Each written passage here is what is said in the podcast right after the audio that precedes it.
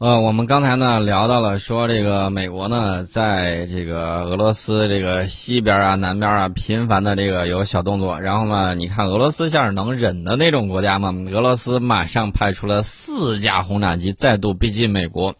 那么这个是美国《星条旗报》六月十七号的报道，当天晚些时候呢，美国空军的 F 二十二战斗机紧急起飞，拦截了多架在阿拉斯加海岸附近飞行的俄罗斯轰炸机。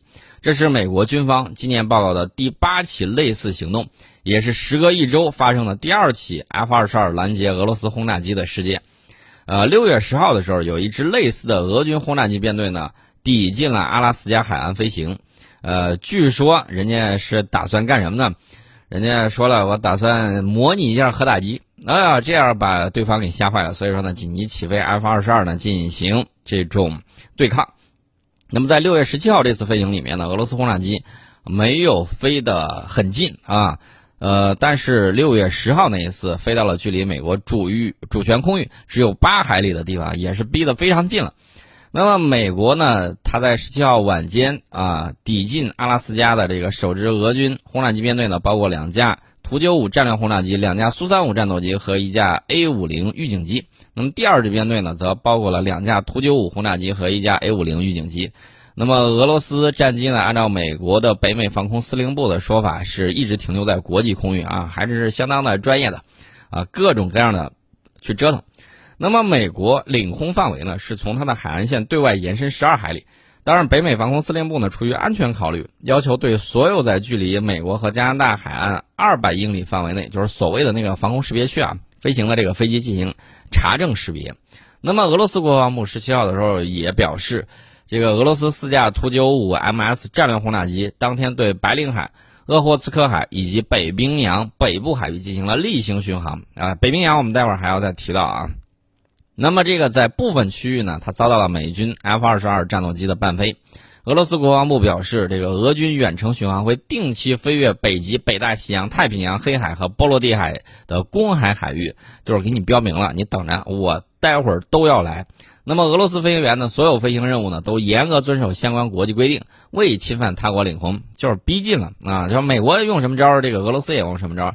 人家两国呢，在冷战时期啊，这个用的很多，然后还这个自行摸索出了一套行之有效的这个相遇的这个规则。为什么呢？当年曾经那个有过激烈冲突，比如说拿军舰撞对方的船，啊，军舰互撞，这个海上飙车，啊，这种情况都有。包括这个八伦支手术刀，这个苏两七呢，把一架这个呃一架那个侦察机啊机腹给切开了啊，各种情况什么都有。所以后来呢，人家慢慢就觉得老这么。P.K. 比横啊，比谁更猛？这个东西，呃，长期比下去好像是有损耗的。所以说呢，最多的啊，更多的人家摸索出来一套行之有效的方式是什么呢？就有点像那个唱京剧、唱京剧的这个武戏、武打戏里面，只是给你比划比划，但是呢，不实际动手啊。所以说，人家两国在这块摸索的还是很多的，咱不用替他们操心啊。但是我们还是要说一说的，那个俄罗斯国防部呢，还黑了这个美国一把，说这个。今年六月十七号，担任值班任务的俄罗斯防空部队发现两架美国 B 五十二 H 战略轰炸机在太平洋东北部水域上空飞行，并随即对其进行了跟踪监视。美军飞机呢没有靠近俄罗斯边界啊，那换句话讲就是你来的我也看见了，你先下我的，然后呢我才反击，就是暗含的有这个意思。那么俄军表示，这两架 B 五十二 H 战略轰炸机呢远在俄罗斯边界三百公里之外飞行。啊，六月十五号的时候。俄罗斯防空部队还在波罗的海的中立水域上空发现了美军的 B 五十二 H 战略轰炸机和侦察机。那么俄军战机呢，升空对它实施了伴飞。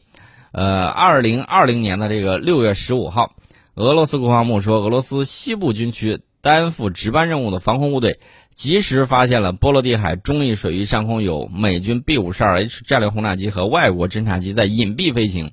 俄军战机随即升空伴飞啊，换句话讲，就是我的雷达可以随时锁定你，啊，想跟你这想跟我玩这种立根灯，我马上针尖对麦芒，这是相关的情况。那么北约呢，现在和俄罗斯频频的在进行这种脸贴脸的这种演习，啊，擦枪走火有没有危险？我觉得危险系数是有的。那么英国战舰在波罗的海参加北约演习的时候，俄罗斯战机发动了模拟导弹攻击啊！这是英国的普斯茅斯新闻网啊这个报道啊。当前这个北约与俄罗斯在波罗的海举行这个针锋相对的演习，双方呢都是拿出来了这个真本事，得亮一亮，到底是什么样的情况？这个事儿呢，要从六月七号开始的一次军事演习啊，是多国海上联合演习说起，这个代号叫。波罗的海行动二零二零，那么都有哪些国家参加呢？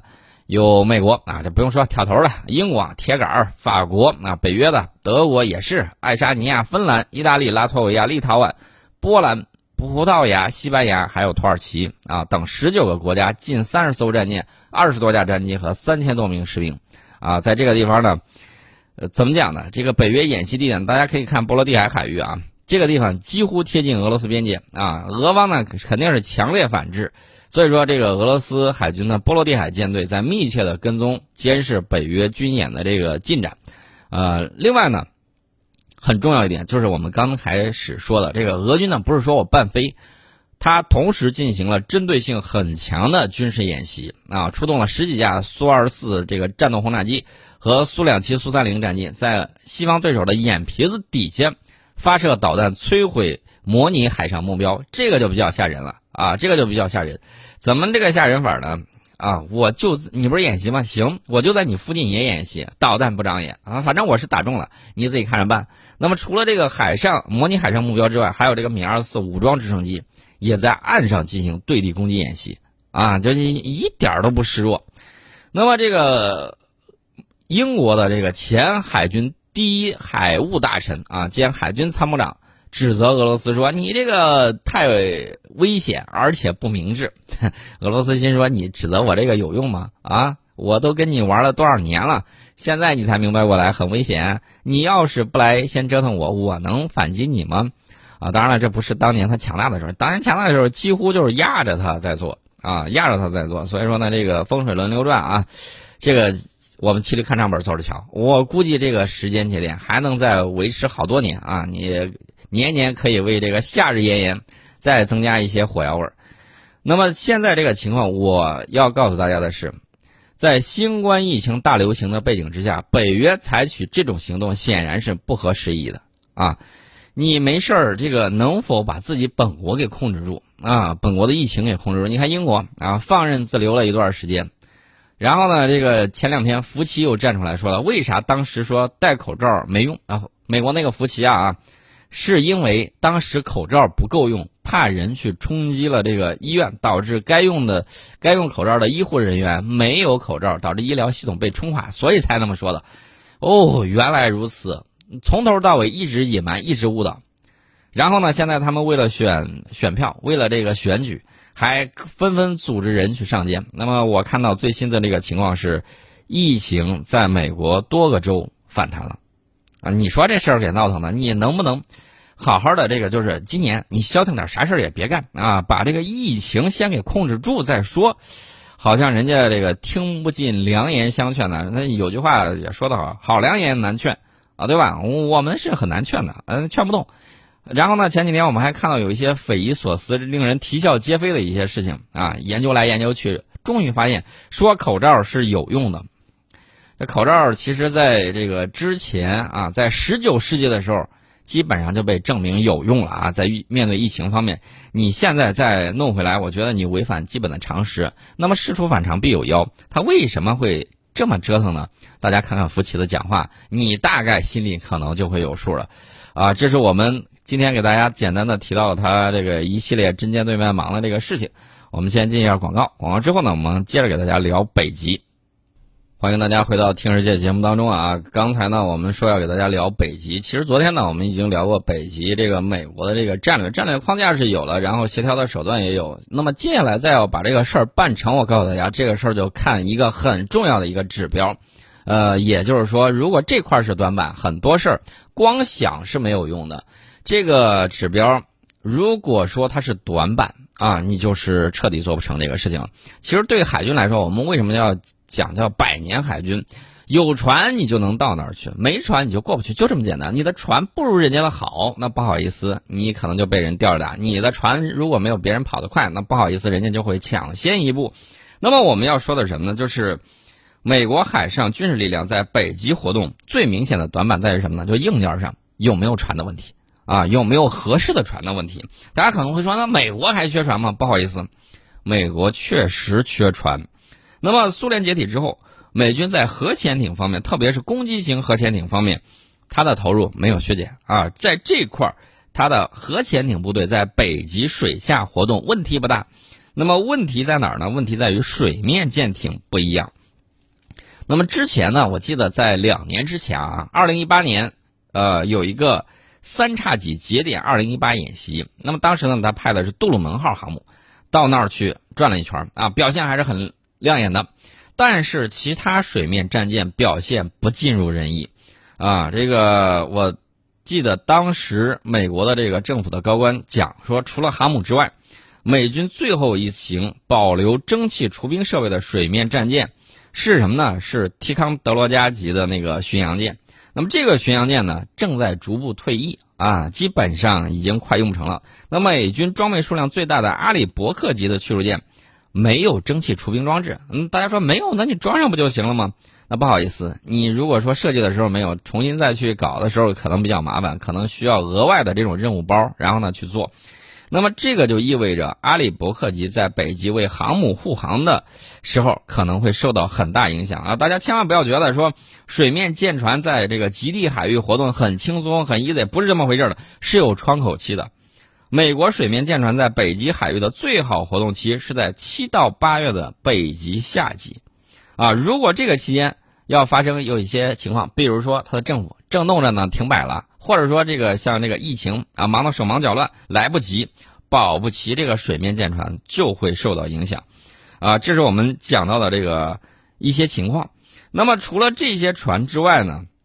我们再说一下其他的这个水面舰艇，它当时在二零一八三叉戟节点演习里面还有其他船，比如说这个惠特贝岛级的船坞登陆舰啊，冈斯顿别墅号在驶往演习海域的时候遭遇到了巨大风浪，上层建筑破损严重啊，并且有舰员受伤，不得已退出了演习。所以说，极地海域不是那么容易，你说你想去就去的，没那么简单。如果说这个惠特贝岛级的船坞登陆舰在海美国海军序列里面是比较落后的，那么美军完全可以对它进行相应的改造，以适应北极的行动。但是有些舰船，我告诉大家，不是简单的改造那么简单。无论哪种水面舰艇在结冰区的海域活动的时候，都需要大型的极地破冰船的这个协助。目前呢，这个美国的大型极地破冰船都隶属于美国的海岸警卫队。这些破冰船无论是数量还是质量，跟俄罗斯一比，我们之前曾经给大家比较过，那差的老远了。无论是数量还是质量，吨位全都不行。那么美国现在仅有三艘大型破冰船，其中北极星号和这个北极海号已经服役四十多年了，属于这种，呃，超期服役啊，基本上属于大叔级的这种舰艇，啊，所以说呢，超期服役了。那么相比之下，俄罗斯有多少呢？俄罗斯有四十艘破冰船。啊，包括六艘大型核动力破冰船，那么俄罗斯在建的大型破冰船还有五艘，另外还有六艘大型破冰船在计划建造之中。现在就明白了为什么美军比较急眼啊，就是因为在这个顶上，呃，短板太多啊。北极地区想争过俄罗斯恐怕有些难。那么舰船在海上航行，大家千万不要觉得，哎，这个一溜烟就跑过去了，一溜烟就跑回来，不是那么简单的。它需要港口充当那个支援基地。啊，这个美国现在设想呢，有一个就是位于白令海的战略港的建设正在推进当中。那么，美国海军海上军事力量想要加大在北极的活动，必须要有大量的资金支持。那你觉得美国这个再发行国债，现在欠了多少钱了？外债得有，呃，得有二三十亿了吧？二三十万亿啊！这个二三十亿是个小数字，二三十万亿，这么多的外债，我不知道他怎么拿钱来去搞这个事情。让美国人民不吃不喝干上一两年，是不是能把这笔钱给还完都不好说啊？那么这个美国海岸警卫队呢，计划是采购六艘新式破冰船，其中第一艘应该是在二零一八年下订单，二零二三年交货。目前来看，我不知道它这个进度到底进度如何，我估计是够呛啊。那么一艘新式破冰船的单价相当的贵，七点五亿美元，赶上好几架 B 二轰炸机了啊！这个钱他掏不掏得起？全部采购计划是四十五亿美元。那么美国呢，要用钱的地方很多。北极战略还要从属于，也不是不是叫从属于啊，就是它的这个战略等级还要低于中东地区、欧洲地区啊，这个包括这个印太地区。所以说呢，这个北极这块儿啊，能否挣到相应的钱，这是个大问题，尤其是在国会领域啊。稍微这些国会的老爷们来回折腾几圈，把你这个事情给耽误个一两年，不好意思，那你就会遇到巨大的问题，因为俄罗斯一点都不等你，他的这个破冰船在哗哗的在造。当然了，我们也是北极理事会的这个国家啊，这个我们也是要去对北极进行科考的。所以说呢，那个新型的破冰船也好，还有其他的方方面面也好，我们跟这个冰岛的关系也是很棒棒的啊。这个当以后会有更多的中国对北极的这种科考的这种进行啊，这是我们提到了相关的情况。那么除了钱的问题之外，美国海上军事力量在北极活动，可能就是我刚才提到的，会遭遇到国内政治的干扰啊。大家不要忘了，刚才我说到了海岸警卫队拿着这个船呢，它是隶属于国土安全部的，它的经费指挥都依赖于政府，而不是五角大楼啊。所以这个问题怎么解决？我觉得有待于进一步的这个去协调。